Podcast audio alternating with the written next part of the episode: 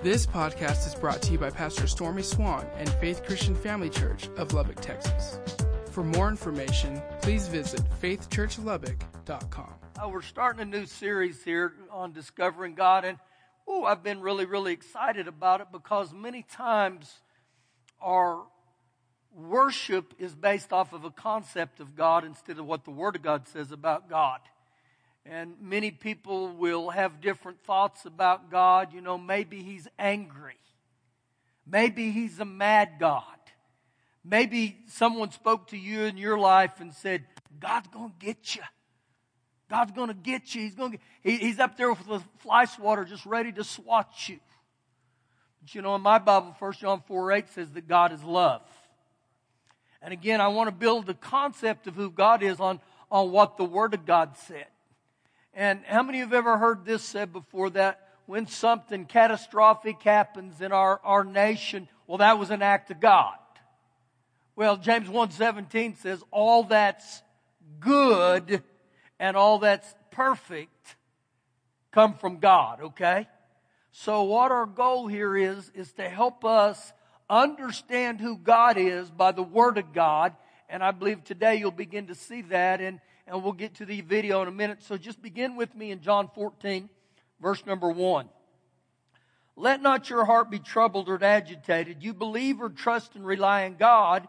Jesus said, believe or trust and rely in me. In my Father's house are many mansions or dwelling. If it were not so, I would have told you, I go to prepare a place for you. And if I go and prepare a place for you, I will come again now, this is some interesting verses here that the Lord Jesus is saying. First of all, he said that he's going to prepare a mansion for us. And twice in those verses, he uses the word place. Understand this about heaven that heaven is a real place, okay? It's not some fictional place. Heaven is a real place. And it's interesting that Jesus said, I'm going to come again to get you. Now, why would he say he's going to come again? Because he's already been here once, and the Bible's very clear that Jesus is going to come again. And so he said, I'm going to come again, and I'm going to get you. Now, keep reading with me. And receive you to myself, that where I am, there you may be also. And where I go, you know, and the way you know. But Thomas said to him, Lord, we do not know where you're going, and how can we know the way? And Jesus himself said, I am the way or the path to the Father, the truth, the reality of all God's promises, and I am the life, the divine life that wants to connect to you. Now listen what he goes on to say that last verse. No one comes to the Father except through me. No one comes to the Father except through me. Now, there are many that will argue in our society that there's many ways to God.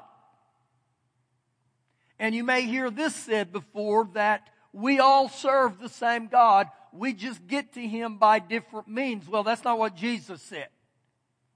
Jesus basically just told me and you the only sure way to the Father is through the Son. So in saying that, there is no other way. Either you come by Jesus or you don't come at all. And uh, Jesus said in, in Matthew 7, verses 13 and 14, he listed two gates. He said, one is a narrow gate, which only are a few on, but it's the road to life. But he said also there's a wide gate or a wide road that leads to destruction, but many are on it. So when I look at this, Jesus was the narrow road right here. And one of the reasons it's a narrow road is because the only way you get there is through the Lord Jesus. So we keep reading and he says, if you had known me, you would have known my Father also. And from now on, know him and you have seen him. Now, Jesus right here is saying this to me and you. If you've known me, you've known the Father. If you've seen the Father, you've seen me. And so literally right here, what, what he's telling us here is we're the same. The Father and the Son are the same. So anytime we find in the scripture who Jesus is, that's exactly how his Father is. They're very similar in every way. He goes on to say, verse 8, and Philip said to him, Lord, show us the Father, and it is sufficient for us. It's all we ask. But Jesus said to him, Have I been with you so long, and yet you have not known me, Philip? He who has seen me has seen the Father. So how can you say, Show us the Father? So, literally, right here, Jesus is saying, I am the complete revelation of who Father God is. You've seen me, you've seen the Father. Now, turn with me back to the book of Colossians, chapter 1. Colossians, chapter 1, and I'm, I'm giving you this just a little bit to, to show you how our concept of God needs to be based solely and entirely on the Word of God. If we had time, I would, I would read verses 12 to 13 and 14 it, it says this, and I'm going to paraphrase it. It says that we've been qualified as partakers of the inheritance in life. How many of you are qualified is by the Lord Jesus. Verse 13 says, We've been delivered out of the power of darkness and transferred into the kingdom of light. That all takes place by Jesus. He said, even to experience redemption and the remission of sin, it's through the blood of Jesus. So, Jesus' blood, Jesus is what qualifies every one of us. Verse 15. He is the image of the invisible God. Now, the Greek word here for image means he is the exact revelation and representation of God. So he clearly tells me and you how the Father is, is just how the Son is. They are, are entirely the same, the exact representation. So, as believers here, I must learn to oppose and to reject any teaching that specifically says that, that Jesus is other than the Son of God. Let me give you an illustration. There's many religions that will say this. If you ask them, do you believe in Jesus? They will say, I believe in Jesus. The question isn't don't ask them if they believe in Jesus. The question is, who do you believe Jesus is? Because many will say this, he is a prophet or he was a teacher. But actually, my Bible says he's the Son of God. And when I look at this right here, he is the image, he is the exact representation of what God is. The firstborn of all creation. And in Jewish customs, the firstborn right here, it was leadership, he was favored, highly favored, and, and he was blessed incredibly. And it says Jesus was the firstborn. So remember this right now. If any try to tell you Jesus is other than the Son of God, then put that stuff down. Don't listen to that, oppose that. I've had people that have knocked on my door not that long ago and when I asked them the question, who Jesus is or do you believe in him? They said, oh yeah, we believe in him. But when I shot back and said, no, I believe he's the son of God, their exact uh, next conversation or word to me was, we'll have a good day. Again, you must be biblical about this and know this. Okay, turn with me to the book of uh, Mark chapter number one. Mark chapter one. Now, as you're turning there to Mark, the Amplified says in that passage we just read, He is the exact likeness of an unseen God. The exact likeness. Now, if we would have had time there, I would have taken you to verse uh, 16, 17, 18, 19, and 20. Every one of those passages that I just read, and I encourage you to read there, starting Galatians 12 all the way through 20. But he would have said on seven different occasions the word in him, by him, through Him, or for Him. That's how every one of us must learn to live is by Christ, through Christ, in Christ. And, in uh, Acts 17, 28, it says that in Him I live and move and have my being. So everything I begin to do in this life is through Him. How do you get born again? In Jesus. How do you get forgiven? I, I repent of my sins in Christ Jesus. Second, or yeah, Second Corinthians five seventeen says, "If any man be in Christ, he is a new creation." So again, we're going back and we're learning who we are in Christ. Now, this is where we're going this morning off of the video. You saw the leper, and what I want you to see today is how the leper discovered God. And I believe this is going to speak incredibly to you. So we begin here in Mark chapter 1, verse 40. Now, leper came to him. Now, I, am going to stop right there as far as we get, just for a second. Now, a leper came to him. If you want to study about a leper, it's all in uh, Leviticus 13 and 14. A leper became a leper when he began to get this little small white dot on him. They said it would begin to appear and it would be the size of a bean. When they would get that little white dot on them in their society, they would have to go to the priest. And the priest had the authority to look at people and expel them from society or to readmit them to society. So, as this leper right here goes to show himself to the priest, what the priest does to him is he, he expels them from society. They are extremely contagious. And so, because of that, they are excluded and isolated. So, just think here just for a second. How would it make you feel to never be around your family again up close? How would it make you feel to know you're going to go through your entire life and you can't be like the majority of the population? And so also when they would mark him as a leper, if I was a leper and I started walking toward Jim, I would have to start yelling out loud, unclean, unclean, unclean, because he couldn't go around the clean. So to a degree, they were incredibly rejected. They did not have a normal life. And so you can imagine what it did to them emotionally, but also when the people in their society saw them coming, they would have great terror. To me, the only thing that I can even get remotely close with today is this, that remember years ago with the HIV virus? People were terrified by it. To a degree, this is how this was. Now, when you talk about uh, the, the leprosy here, it destroys the nerve endings. Specifically the fingers, the toes, and anything that you would touch, like your nose or your face, if you ever touched it. So this man right here that we're talking about, he has an advanced case of leprosy. His skin tissue has extremely deteriorated. Can you imagine running into him even from a distance and begin to see what he looked like? I mean, most people would scream in, in terror and horror and run. So I'm just trying to tell you right here a little bit about how bad this disease was, but how isolated they became.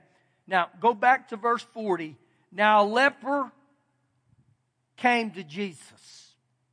That's very important that we see that right there. This man who in society was identified as unclean, he came to Jesus. And he was imploring or begging him, kneeling down to him, and saying to him, Now I want you to see this. A man who probably hadn't hope, any hope, but he hears about Jesus and he comes before Jesus and he begins to beg. Now, the interesting part is right here.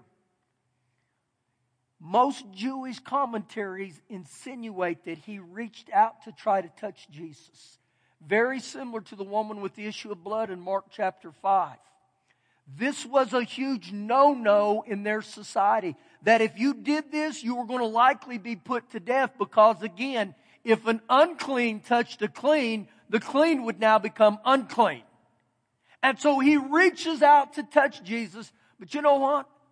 Something's different with Jesus. When the unclean reach out to touch Jesus, Jesus didn't become unclean. Jesus made the unclean clean. You guys should have shouted right there. Let me tell you why. Because every one of us in this room were unclean. Romans 3:23 says every one of us have sinned and fallen short of the glory of God. So understand this today. You're not too unclean or too dirty to come to Jesus. And when you make the, the, the, the stride or the acceptance in your heart and says, I'm going to go to Jesus, Jesus is going to clean you up. Jesus has a heart for dirty people. No matter who you are, no matter what you've done. But again, he came to Jesus,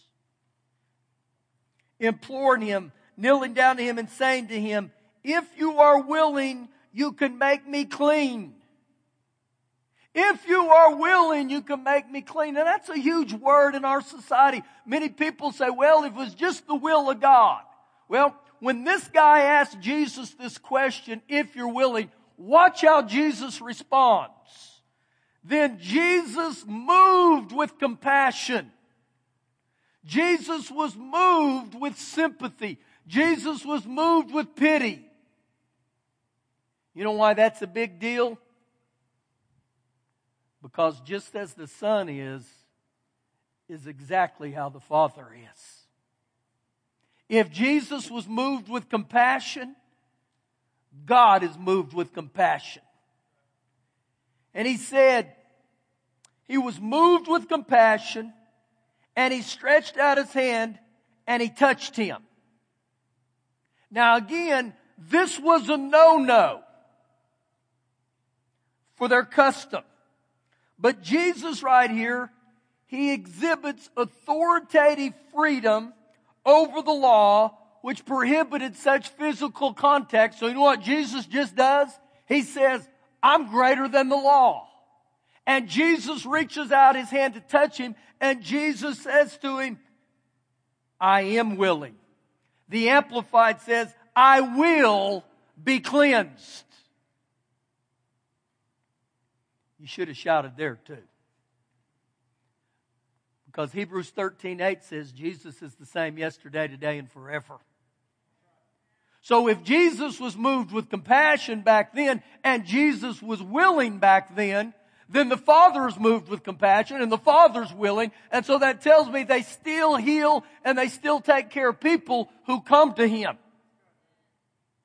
Hold your place right there. I'm going to come right back to it. Go to 2 Peter chapter 3. 2 Peter 3. That's way back there in the back. Now, as you're turning there, note that Jesus didn't look at the leper and say, listen, dude, you got to get your stuff together. You got to straighten up. You got a horrible attitude. Get it together. No, Jesus was moved with compassion. And he's still moved with compassion. Now I want to help us a little bit this morning with the word will. 2 Peter 3 verse 9. The Lord is not slack concerning his promise, as some count slackness, but he is long suffering toward us or toward you. Do you know the Lord is long suffering toward us? Oh, it's good to know. Not willing that any should perish. Not willing that any should perish. Now, oftentimes when we see the things like that, not willing. Many times our thought, well, if it's the Lord's will, then God will just automatically do it for us. If it's God's will to save me, then God's going to do it. I don't have to do nothing. And he said there, not willing that any should perish. In the Amplified, the word willing there means it's God, it's not God's desire that any perish. Now watch how he ends verse 9. But that all should come to repentance. So, you know what this just tells me? God's desire is to save every person on this earth, but unless we come, you come, I come to a place of repentance, I don't ever experience salvation, even though He desires it for me. So I have a part to play. I have a will to play. Just as the leper came to Jesus, I come to a place where I acknowledge my sin and the way I repent is 1 John 1 9. I confess my sin before God. And he said if I would do that, he would cleanse me and forgive me. Now to help you with the word will a little more, if I had a living will today, my living will is my desire. I've wrote down on a piece of paper what I want to take place exactly. That's exactly what Father God does. He writes down his living will. But you know, there's a lot of people that have been willed stuff, but they don't even know what they're willed, and so that never does them any good. This is the same with the Word of God. God tells us His will, but I got a part to play also. Back to first or Mark chapter one. So he said, I am willing, be cleansed. And as soon as he had spoken, immediately the leprosy left him and he was cleansed. Can you imagine what that felt like? A man who thought the rest of his life, I'm going to have these little white dots on me. My skin tissue is deteriorating rapidly. I'm never going to see my kids, my parents, my grandkids again. And all of a sudden, this guy named Jesus comes into the scene and touches me, and now I'm cleansed. Verse 43. And he strictly warned him, and he sent him away at once. And he said to him, See that you say nothing to anyone, but go your way, show yourself to the priest, and offer for your cleansing those things which Moses commanded as a testimony to them. Now, you know what the Lord does right here when He sends him to the priest? Remember, the priest was the only one that could readmit him or expel him. So this takes place right here, and Jesus shows that his freedom over the law is balanced by his commitment to the law. Now, here's an interesting verse that goes on with that. Matthew 5 17, the Lord Jesus said, I didn't come to do away with the law, I came to fulfill it or complete it. So again, I've got to look at all that that Jesus said. Jesus was always about people. You think about that. Jesus was concerned about people. Now, when we look at a lot of this right here, many religious people will have the thought, well, that leper, he's receiving the judgment of God. That leper's getting what he deserved. And, and the religious mind has the thought, trouble only comes to those who deserve it. Aren't you glad me and you don't get what we deserve? Woo! I'm going to tell you right now, I thank God I don't get what I deserve. Thank God for His mercy and grace. And so again, Jesus tells this leper, go show yourself to the priest. Can you imagine what's going on within him? A man who years of his life, everywhere he went, he had to say, I'm unclean, I'm unclean, I'm unclean, I'm unclean. And I highlight that today because a lot of people won't come to church because they think church is only for perfect people. Church is for people that have never messed up. That's so far from the truth. Again, church is for every one of us. And in your eyes this morning, you may say, Pastor, I'm unclean. You don't know what I've done. Well, if the truth was the matter, you don't know everything I've done. I've told you most of it. But again, Jesus loves you. And what I see in this passage is this man discovered God through Jesus. He saw that Jesus in verse 41 was compassionate. He saw in verse 41 that Jesus was willing. And in verse 42, you know what he saw? Jesus is able. Jesus wants to. Look at the last verse there, verse number 45. However, he went out and began to proclaim it freely and to spread the matter so that Jesus could no longer openly enter the city, but was outside in the deserted places and they came to him from every direction. Now, you know what was going on here? This man was so blessed that I believe he was going to the city. I believe he was going to family members and said, It's me. I'm clean. Look at me. And they would begin to look at him and they'd say, I see you and then that's you again. What happened? And he began to tell them there was a man named Jesus and when I heard that he healed people, he saved people, he loves the dirty people, I came to him, I came to him just as I am. And he healed me. He forgave me. He set me free. And that's the same to this day. Jesus is still into the business of dirty people. And guess what? You don't have to earn it. You don't have to go to, to church for 38 straight weeks and get a little church pin. You don't have to do a hundred Hail Marys. You don't have to beg. Again, we're not beggars, we're believers. And Jesus loves us. One last scripture. Go with me to the book of Jeremiah 32.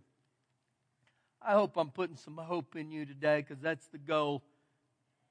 That this gives you a biblical insight about how to discover God, the very heart of God. Oh, God loves us. God loves us so much. It's, un- it's incredible. Jeremiah 32, verse 16. And this is Jeremiah the prophet talking. He said, When I delivered the purchase deed, the legal documents, you know what your purchase deed is? The B I B L E. This is your purchase deed. Very similar to the song that we sang this morning I am who He says I am. And when you go to this book, you can be what this book says you can be. You can have what this book says you can have. And you can do what this book says you can do. All because Jesus has qualified us. When you get born again and become a child of God, you've stepped right into your title deed.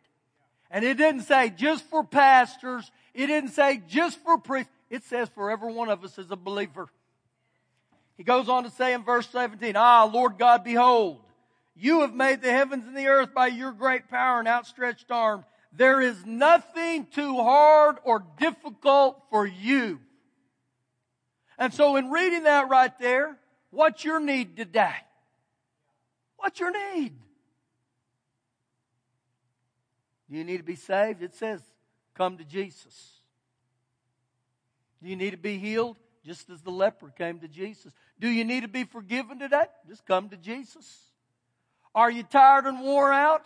Matthew 11, 28 says, Come to me, all you who are heavy laden and labor. And I'll give you rest. But again, every bit of this is highlighted. Jesus is saying, just come to me. So when I come to me, you know what I've done for Jesus? I've given him permission.